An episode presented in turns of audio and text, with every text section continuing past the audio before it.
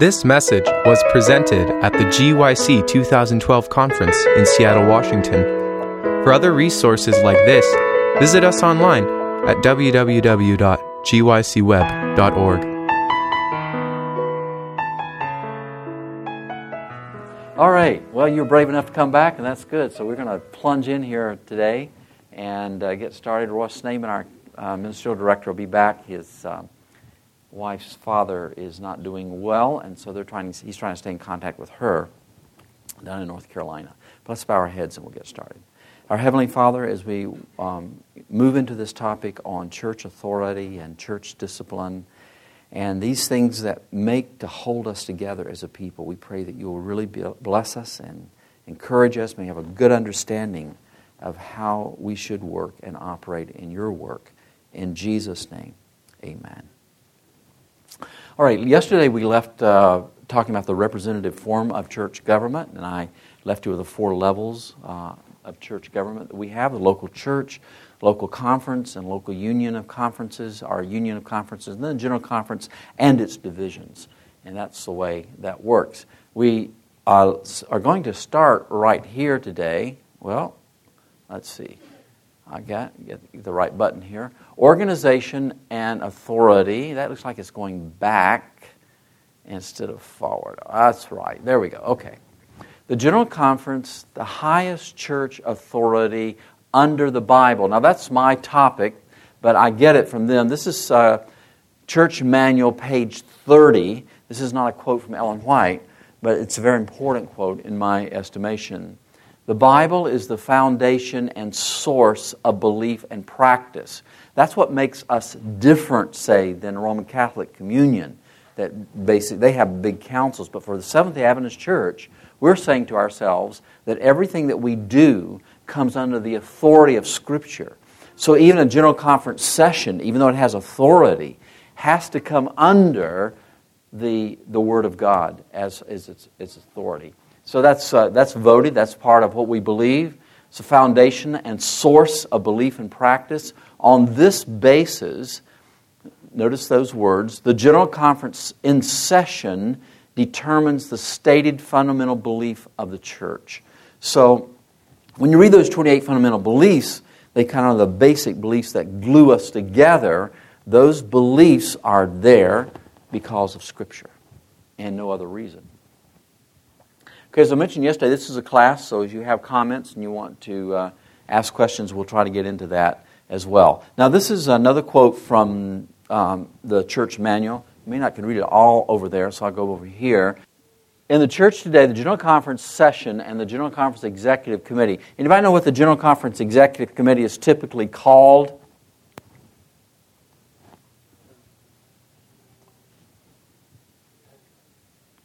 Called annual council.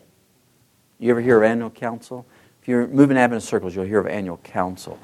And whenever annual council meets, you want to kind of perk up your ears because that has authority between sessions. And annual council has the union presidents and officers and representatives from every union in the world.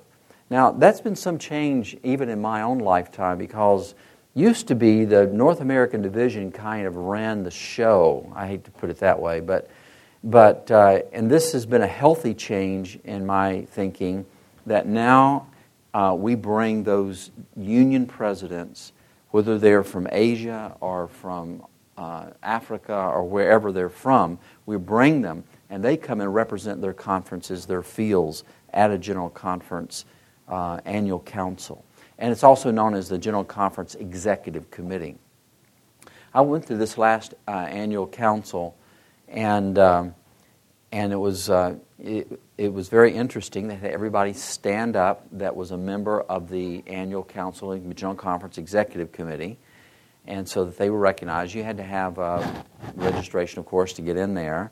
Those of us who are not members, uh, but are conference presidents, where they are actually holding an annual council. They can hold an annual council not only in Washington, D.C., but they can hold an annual council in other parts of the world. So at that point, those conference presidents can also attend, but they don't have vote, but they have voice. So in other words, we could go to the microphone say who we are, and make a statement. But you don't have voice. The, voice, the votes are given to the union representatives of those unions from around the world. It'd be impossible to bring all the conference presidents, and there's too many conferences, that kind of a thing. And the General Conference is built on unions. So that's what happens. So in the church today, the General Conference session and the General Conference Executive Committee between sessions, in your local conference, what is the authority between constituency meetings? Your conference executive committee. In Michigan, we call it the Michigan Conference Executive Committee, MCEC. Is, um, oops, is the highest uh, ecclesiastical authority. What's the word ecclesiastical mean? Church government, that's right. It's a focus on church government. Uh, ecclesiastical church authority in the administration of the church. In fact, I was at this last annual council, I heard uh, the General Conference president make the statement that when certain issues come, the session, the General Conference session, that's the one that happens every five years, is the highest authority we have in the church to appeal to. It's a, it, you can't go above that. It's under Scripture according to our bylaws and so forth. But that's just that, and, and from an earthly standpoint, that's as far as you can go and take something. Um, the General Conference uh, Executive Committee is authorized by its constitution to create subordinate organizations with authority to carry out their roles. Now, what would those subordinate organizations be?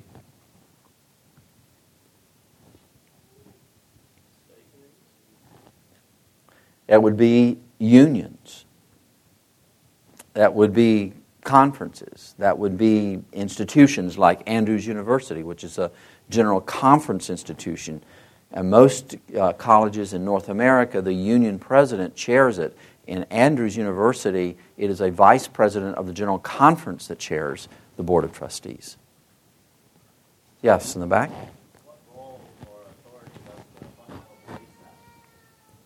the fundamental beliefs have, they have authority of the general conference in session because that's where they're voted.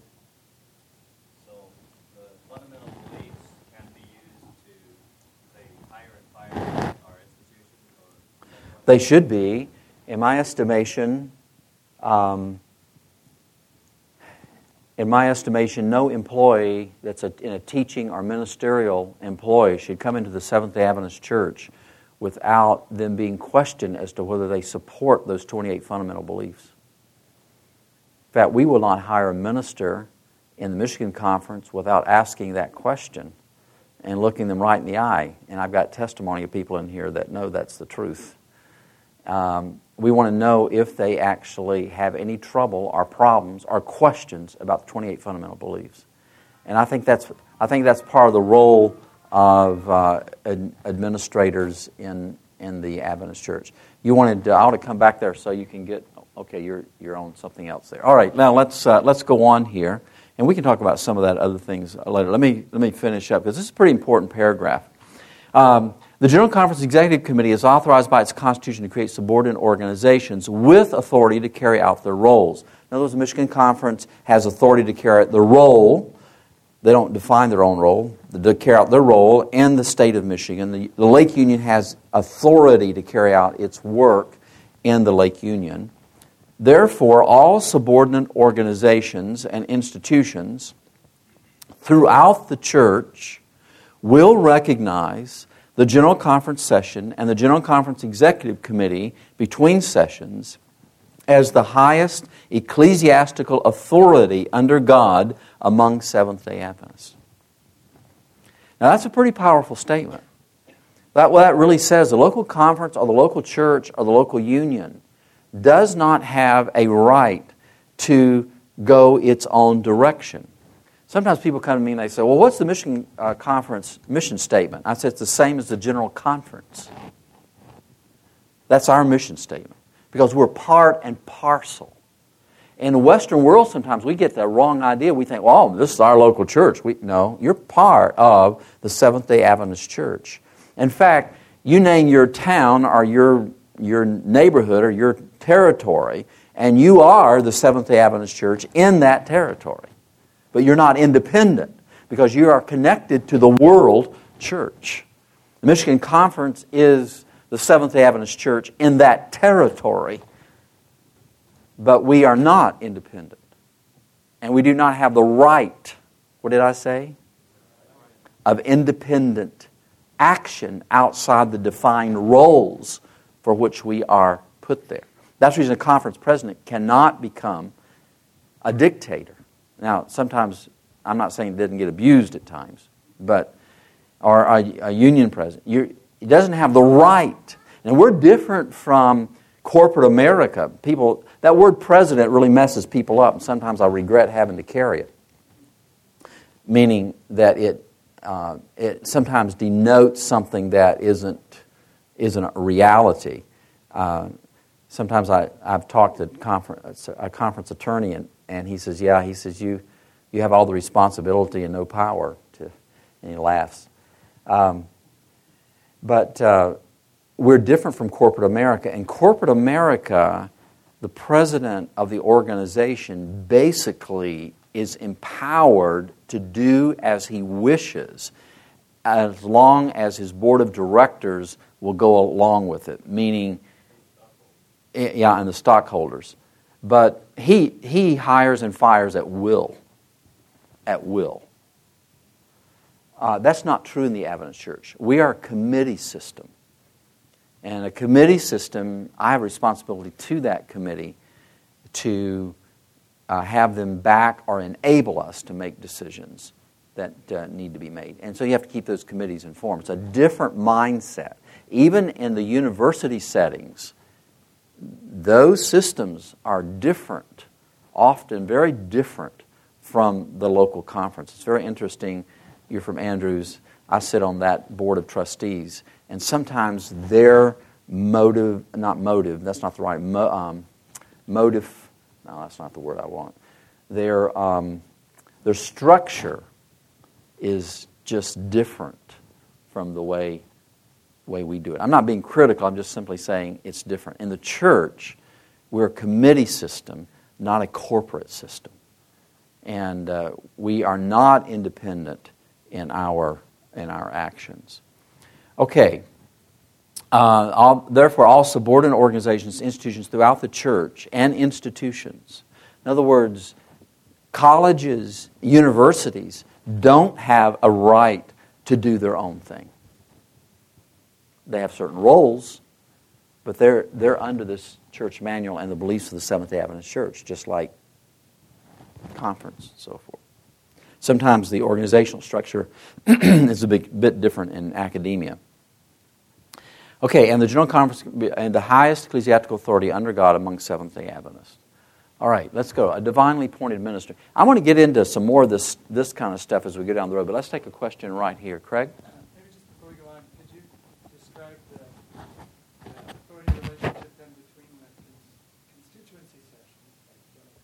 Right.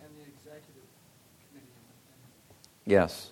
His question is Can you explain the difference between a session, like a general conference session, and, say, the annual council between constituents? Same, same thing would happen with a union conference, a union constituency, and, and same thing with a Michigan conference. Um, yeah, the, the executive committees act between sessions as the highest authority but they don't have the power of a session. In other words, the executive committee of the Michigan Conference cannot change the bylaws of the Michigan Conference. Um, it cannot overturn a vote that was taken in a session. So the session still has power. And that's because in the Adventist Church, we believe that the power actually rests in the body in a representative form of government. So the body sets up certain things that cannot be changed. Then, in between those sessions, these executive committees carry that out. Now, that means they, they can hire, they can appoint, they can do those kinds of things, but it's still got to be under those, that umbrella and within those contexts. Does that help? All right, uh, let's talk about, we're going to switch gears a little bit and talk about a divinely appointed ministry and um, Today we have two sessions. We have this one back to back. I don't know if we'll get into redemptive discipline, but for sure tomorrow we will be in redemptive discipline. We'll probably take all three sessions, or at least a good chunk of it tomorrow as we get into that, if we don't get into some of it today. Let's talk about the conference president here, and that's right where, by the way, the the church manual starts when it starts talking about a divinely appointed ministry. It gives a, some introduction, but then it goes right. First thing it practically, first person it practically talks about is a conference president, and it's talking about a local conference president in in this uh, context. The conference president should be an ordained pastor of experience and good report. He stands at the head of the gospel ministry. Now, underline that because this whole thing is about ministry in the conference and his chief elder or overseer, those are biblical terms, of all the churches. He works for their spiritual welfare, counsels them regarding their activities and plans. He has access to all churches, all the churches and their services, business meetings, and boards without vote unless granted by the church or unless he is a member of that congregation. He may, by virtue of his office, preside over any meeting of any church when necessary. He has access to all church records. What does that sound like to you? It sounds like your pastor, am I right? Basically. And that's what he is. He's basically appointed as a pastor over over the churches to carry out those pastoral functions that we have there. Now let's go and look at conference president and council with conference committee directs all conference employees such as pastors, Bible instructors, and departmental directors who receive their credentials from and are responsible to the conference, not the local church. So, in other words, all those, I, I don't want to get bogged down in this, but in North America, because of certain laws, we are, we are, the conferences are now becoming responsible for the people who are hired by the local church. That's a huge change. We're going through it. We just put um, a few months ago a vice president in for personnel because it's just overwhelming us. Uh, you add that, we can have a thousand people on our personal payroll, uh, so it gets to be kind of a. Um, and if you don't have all the paperwork, the government is into making a lot of money if you don't have all your paperwork uh, put together right. So, anyway, that little part there, but it's really saying that those that are not responsible to the uh, local church, all those responsible to the conference, come under the president in council with what? A conference committee. So he's not just set out there and said, okay, you just go ahead and do what you want like corporate America. He has to do this within the council of his conference executive committee. Okay? Any questions we go along here? All right, departmental directors. Some people say, what's the difference between con- departmental directors and conference uh, uh, administration? departmental directors foster important lines of denominational work under the general direction of the conference committee in consultation with the conference president Departmental directors are not vested with administrative or executive authority, so their relation to local churches is advisory. Now, I want to ask a question. Uh, departments have been made fun of in some places and, and uh, mocked in some other places. Why do we have departments in local conferences? Why do we have family life and youth and all of these different departments. Why do we do that? We're unique. Adventists are really, really unique in this area. So why do we have these people operating at our conference? Anybody want to take a, a guess at it? What's that? People ask for it. Yes, that's right. Yes.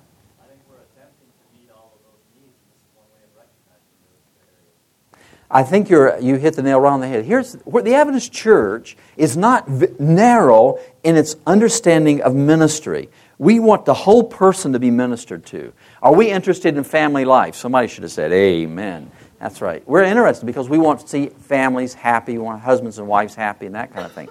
We have in Michigan Conference, and I can't speak for other conferences. I'm looking at uh, Vice President from the Alaska Conference, Quentin Purvis, who has roots in Michigan.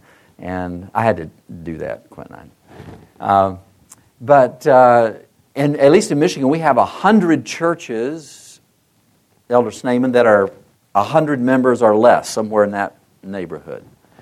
So if you've got a church that's got 50 members in it, how much is it going to be able to generate resources? I'll just pick on family life to nurture family life in that congregation. It's not going to have the resources to do that. In a small congregation, they can only focus, they better focus on Bible studies and baptisms and more Bible studies and baptisms. That's what they really need to focus on if they're going to move and to grow that congregation.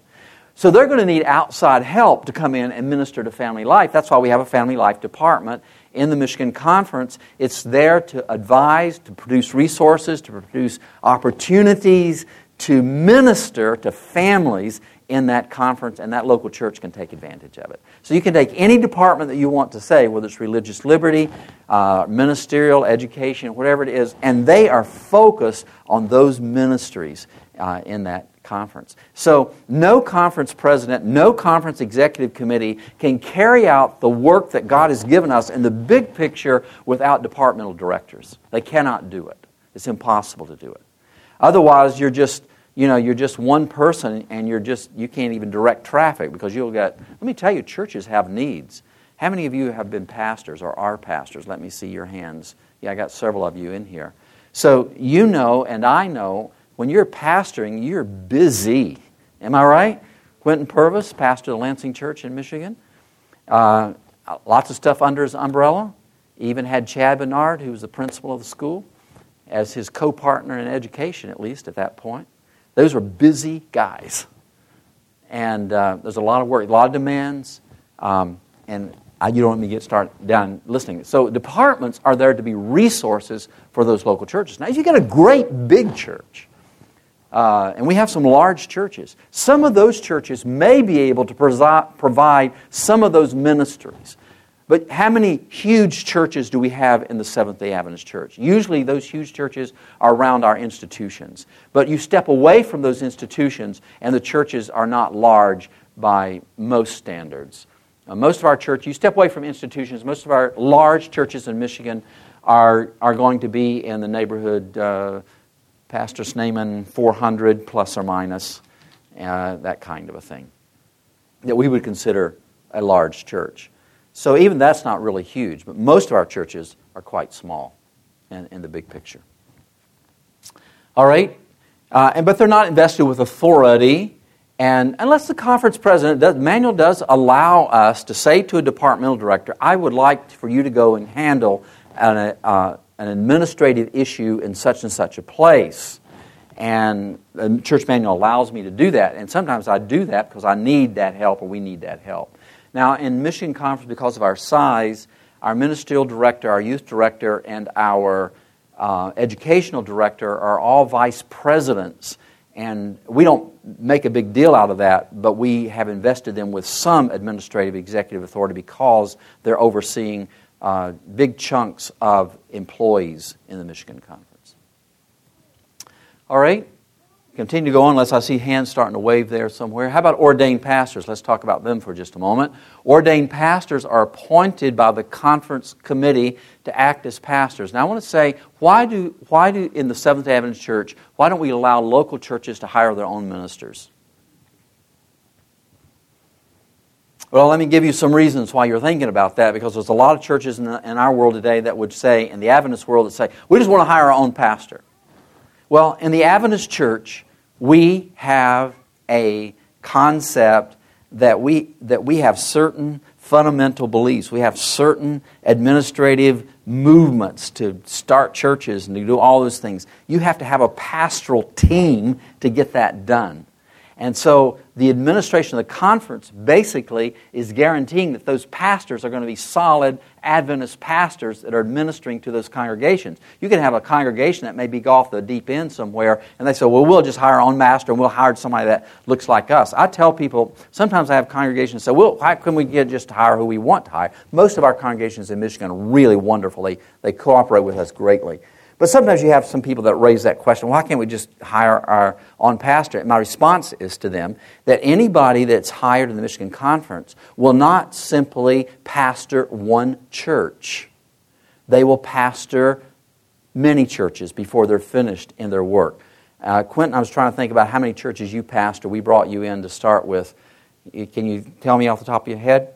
Seven, up in Yeah. Well, you had seven, then Lansing's eight.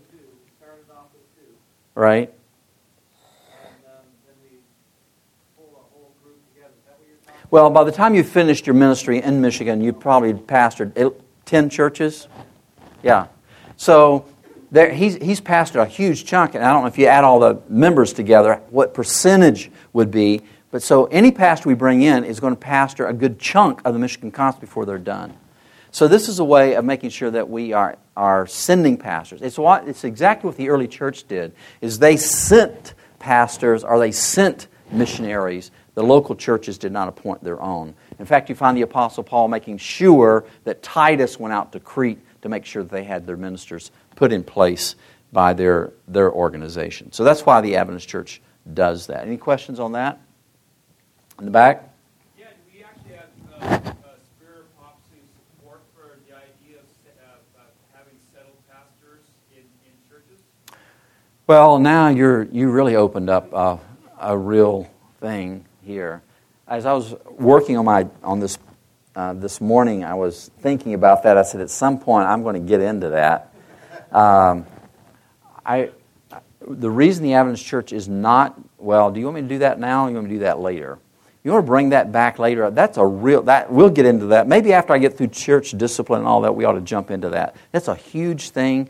It's a big deal. It needs to be changed, and we're going to need an outpouring of the Holy Spirit to do it. We're going to have to re-educate congregations. We're going to have to re-educate our pastors. We're going to have to re-educate people like myself. We have to take a different look at how ministers perform. I even see in the church manual, I see the reflections of the settled pastor business. I say reflections of it, but that was never God's intention, and it was never the New Testament model.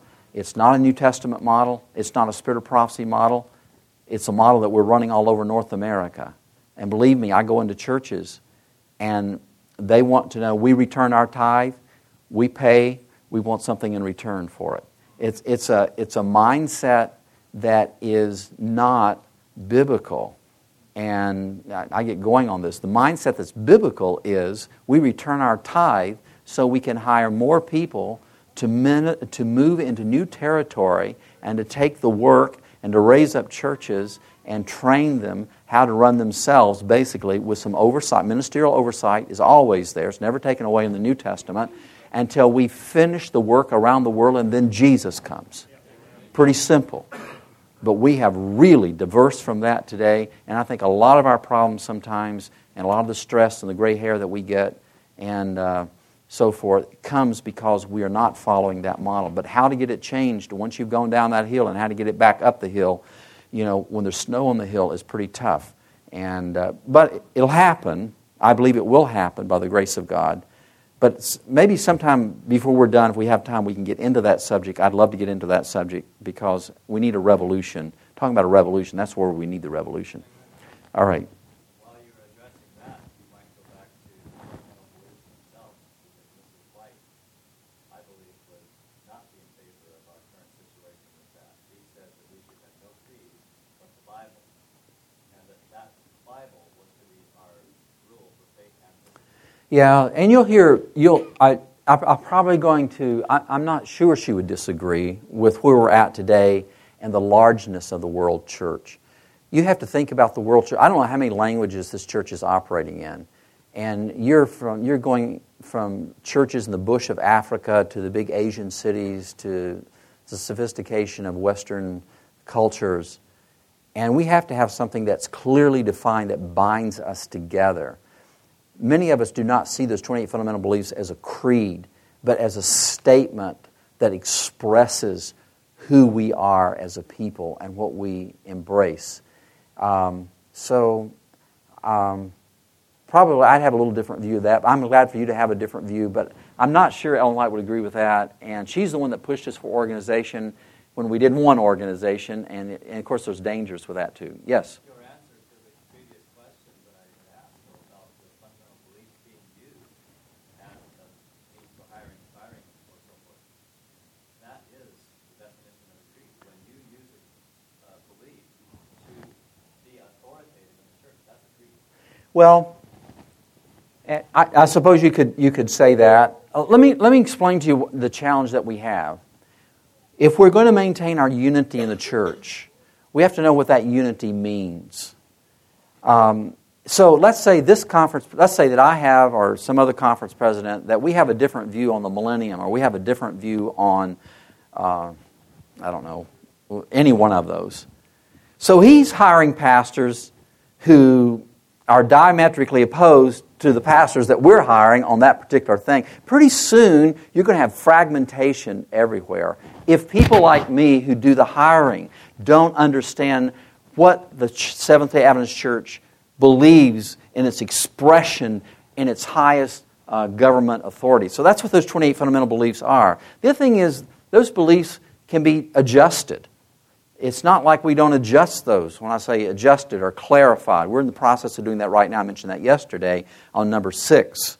Um, so I, I think that there's a time that you reach a certain level that you can't, you have to have some guideline, you have to have some clarity. Otherwise, we fragment into a whole bunch of different uh, pieces. What's that? Yeah.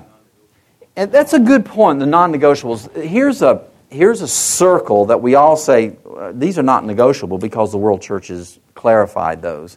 There's a bunch of stuff outside of that that we can all talk about and say, okay, we have difference of opinions on. But on that circle, if you can't stay together in that circle, you can't maintain the unity. All right, go ahead. You can come back. The fundamental beliefs are incomplete, though, if you are using those to be our doctrine, because the Bible expressly speaks of, for example, the doctrine of laying on of hands. I Right. don't see mentioned as any one of our fundamental beliefs. If we wanted to grow our fundamental beliefs, Right. including all of the true doctrines in the Bible, we wouldn't stop at 28. Well, We would not, not know where Right.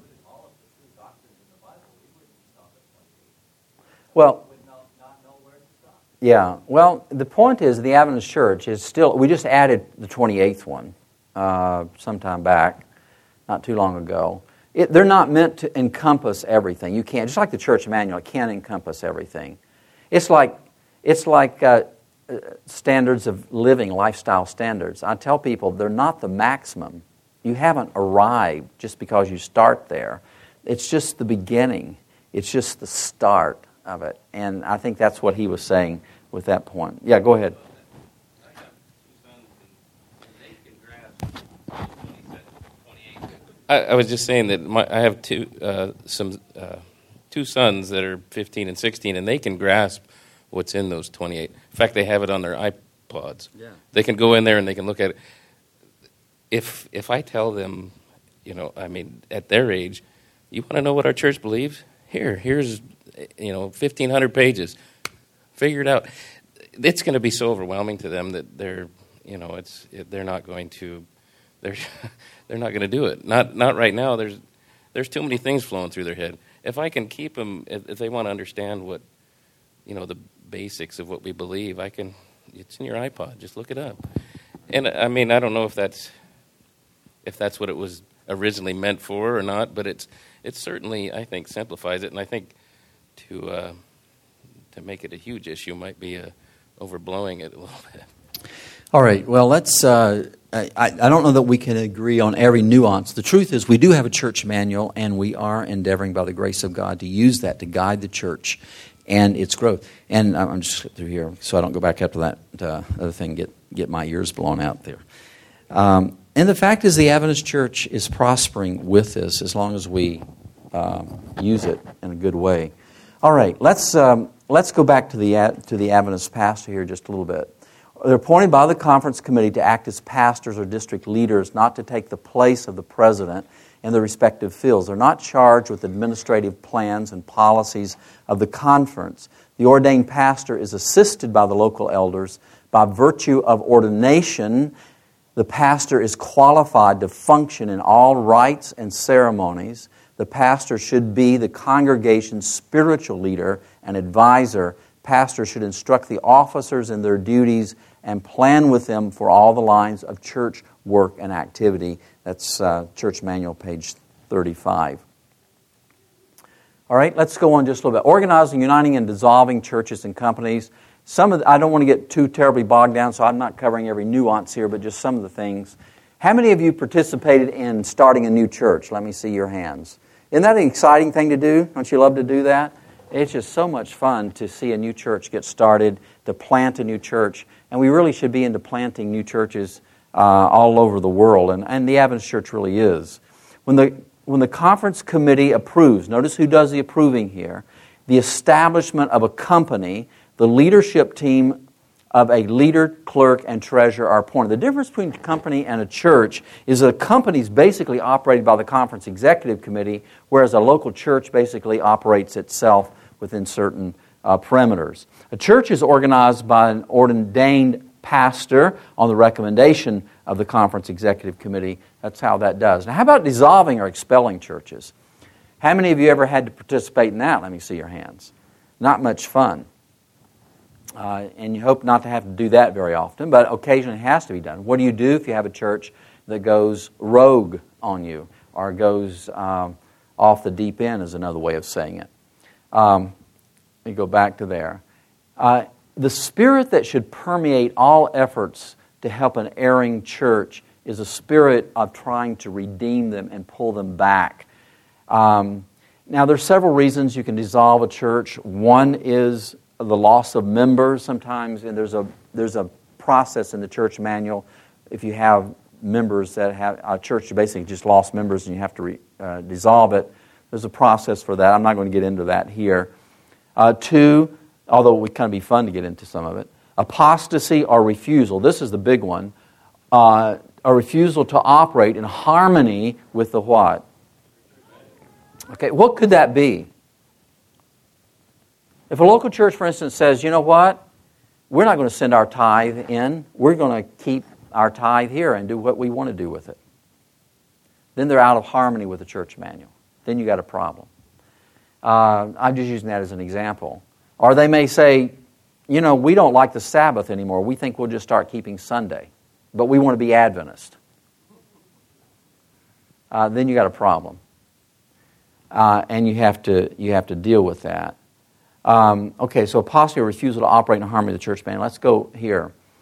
Uh, let's um, and and I should say about this that there is a process for that, but basically you cannot dissolve a church unless it dissolves itself for whatever reasons unless you have to take it to a constituency meeting. Now, the reason for that is that a conference is made up of churches, and the constituency, sisterhood of churches, votes those conference those churches into membership in essence. So only a conference constituency meeting can take them out of that family. So, but there's a process for that. Any questions on that? All right? Membership. Candidates should thoroughly be instructed. Uh, let's talk about if, to become a member in the Seventh day Adventist Church.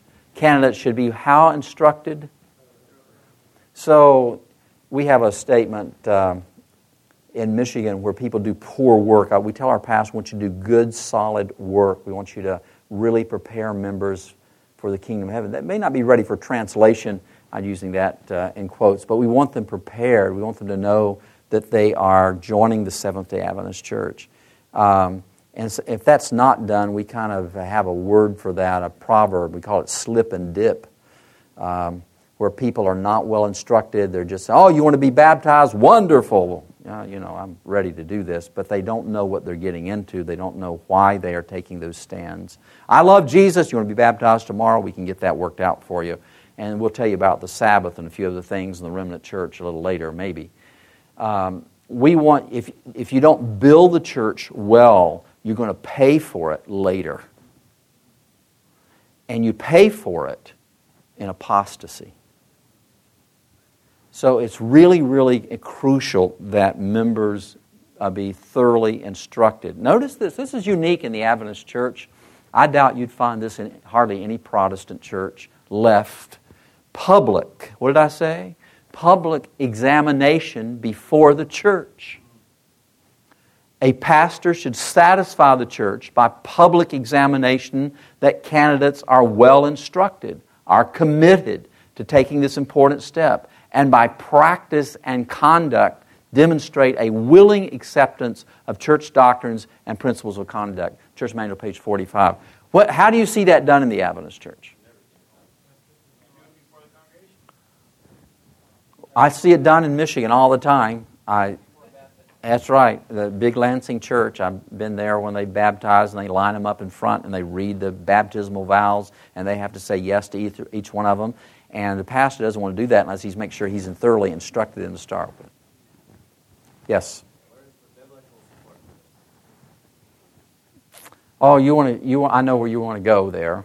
Um, I think the gospel of the Great Commission is the biblical place for that, because you cannot be baptized unless you believe, and you cannot believe unless you've been taught. Let me just explain a little. Yeah. I agree with you. Yeah, yeah, Uh, I have done church planting work. I have seen baptisms where the person was baptized, never stepped foot in the church again. Right, I don't want to see that again. sure. We do need people who are thoroughly instructed, but I really believe that the majority of that instruction comes after their baptism. When they love the Lord, if they truly do love the Lord, that's the only requirement for baptism.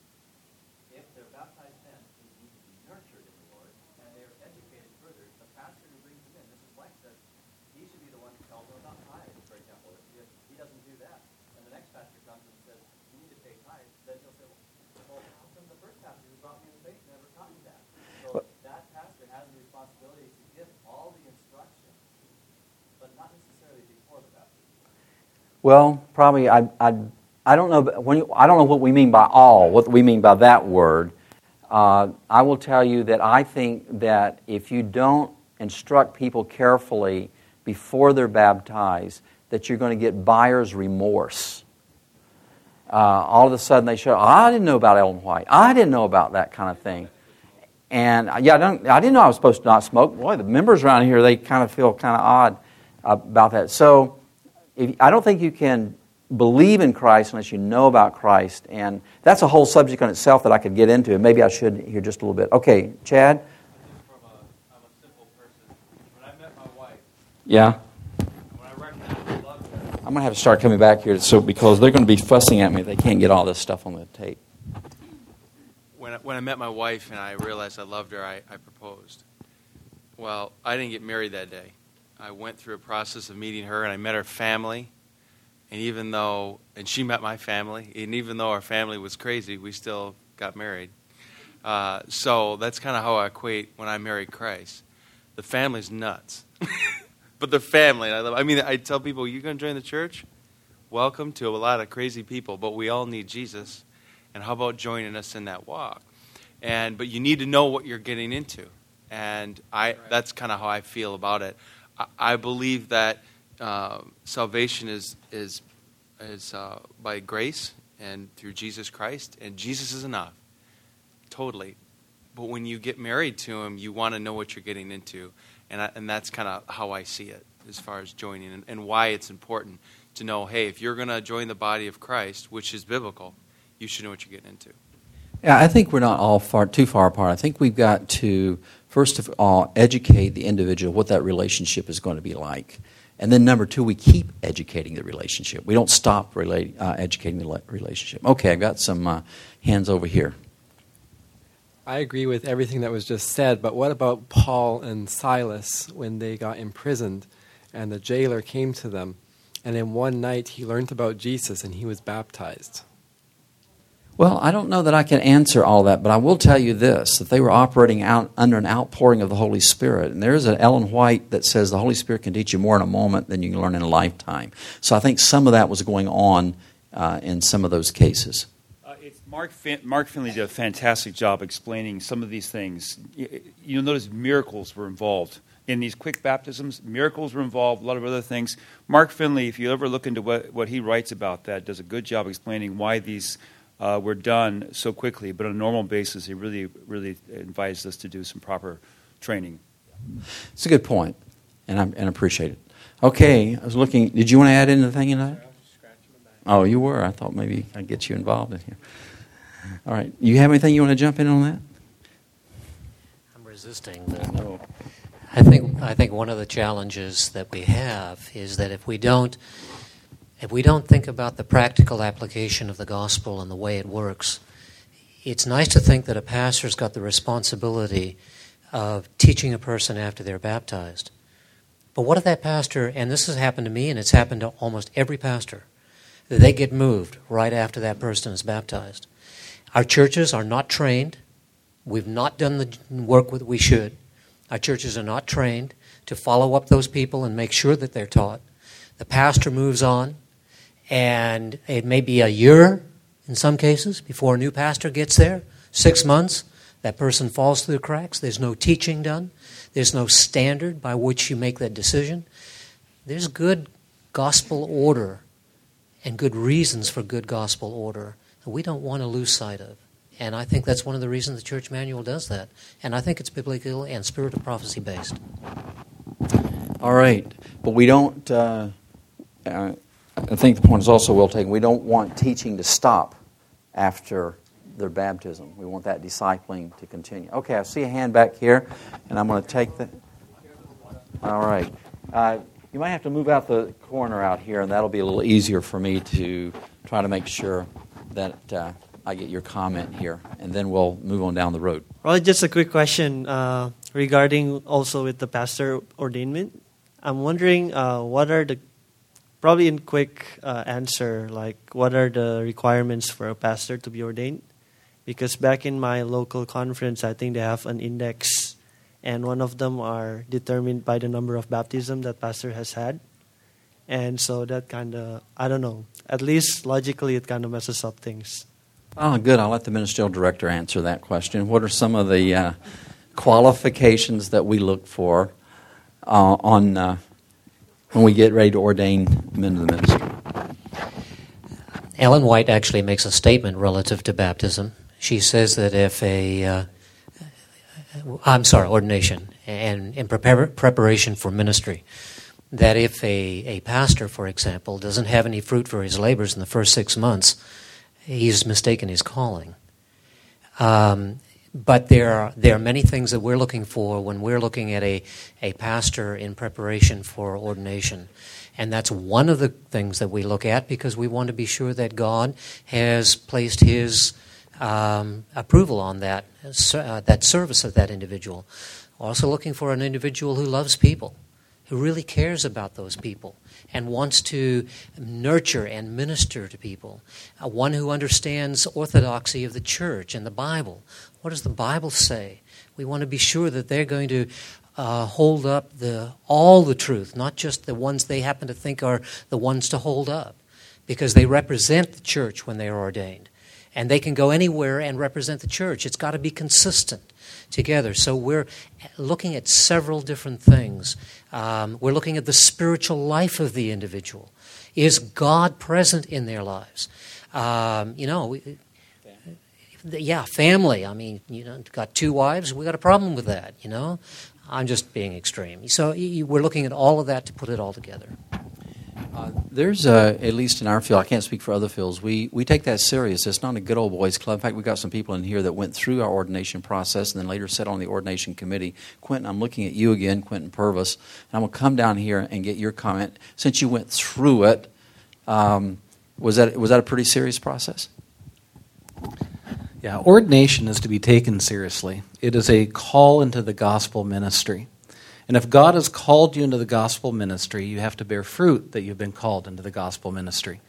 As I've sat through the ordination committee, um, there were many questions of what I believed, where I stood. Do you, once again, the same question that I had at my interview um, about the 28 fundamental beliefs is um, is there any that you don't understand? And so, am I able to explain them? And so, the presentation of, of the gospel, the fruits of the gospel, are all looked at. You have four years of ministry where the conference looks at you and say, Have you been called? You say you've been called. We believe that you've been called. Now let's see if you've been called. And so it is a very serious process, and it is a very spiritual process. All right, thank you so much. Okay, let's just go on down here. We got kind of got uh, on that. So let's talk about these things. How about baptism into the Adventist Church? We've talked about that just for a few moments here. How one becomes a member, you come through baptism. What about rebaptism? Uh, the church manual does have a statement on rebaptism that rebaptism shouldn't be just a fad kind of a thing where you go in and just people just rebaptized to be rebaptized. What is a what do we use for rebaptism in the Adventist church? Once a quarter. Communion service. And that foot washing service is a wonderful opportunity for rebaptism. It's really like a mini rebaptism. It's a recommitment of our lives to Christ. There are times when we do rebaptize people, and we rebaptize people from other churches uh, as well. Profession of faith, I got an extra number in there somehow. Uh, profession of faith is another way that we bring people in. How do we bring people in the profession of faith? On what basis do we bring them in on profession of faith? They, they've been baptized in another church by immersion, but now they, they've given their hearts, they've been faithful to the Lord, but now they have more truth, they want to become Seventh day Adventists. We'll accept that baptism uh, as, as legitimate. Um, there may be other times we bring people in profession of faith. If somebody's very sick and you can't take them into the baptistry, and maybe they're uh, on their deathbed, maybe, hopefully not. But if they revive and are able, then they're later baptized. But sometimes we bring people in profession of faith in that kind of a situation. What if you have trouble in a different part of the world and you can't get people's membership transfer? You can bring people in by profession of faith in that situation. There are some situations, even in Western worlds, where there's lots of good communication, that we cannot get a local church to transfer membership after six months they allow us to bring those people back into the Adventist church on profession of faith because you just can't get the transfer. So there are mechanisms that we use, use that uh, for. All right, the conference church. How many are aware that there's a conference church? Okay, some of you. Anybody know why, why we use a conference church? Why there is a conference church?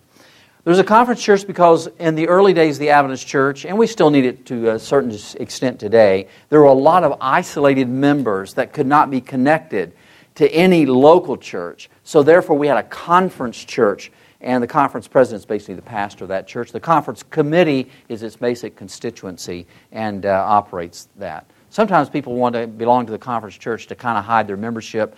We, uh, we don't like that. We want them to be members of a local congregation so they're connected to the fellowship of a local congregation. Okay, Kyle, I see your hand. You move out to the, the center aisle here. That'll help me uh, uh, get your comment uh, going here. Thank you. Thank you very much. Just a quick question on the rebaptism. Um, what do you use as your guidelines for rebaptism? I'm just uh, wondering that because I, I, just had a situation that came up actually a week ago where there was a, an, an elderly lady who, anyway, she had explained to me her situation, and she, she didn't know if she should get rebaptized. She had turned away from the Lord like 20 years ago and had really turned her back, you know, for a significant period of time, but has since come back for the last 15 years and been in the church. Um, that was a, it was it stumped me a little bit because she didn't know if she should be rebaptized or not, and so I just thought I'd ask that since you mentioned the rebaptism, what your guidance is for rebaptism situations, uh, what wisdom you might have there. I don't know that I have a lot. All those are very uh, unique uh, situations. I think if somebody's been away for a long time, they're still members of the local church, and they they feel a need for rebaptism. I wouldn't have a problem with that in that case. In, in that case, I wouldn't have a problem. It's it's not it's not a fad kind of a thing. It's a real heart need, and she's been away for a long time. I wouldn't have a problem with that at all. This message was recorded by Fountain View Productions for GYC. GYC, a supporting ministry of the Seventh day Adventist Church, seeks to inspire and equip young people to be vibrant, Bible based, and Christ centered Christians. To download or purchase other resources, visit us online at gycweb.org.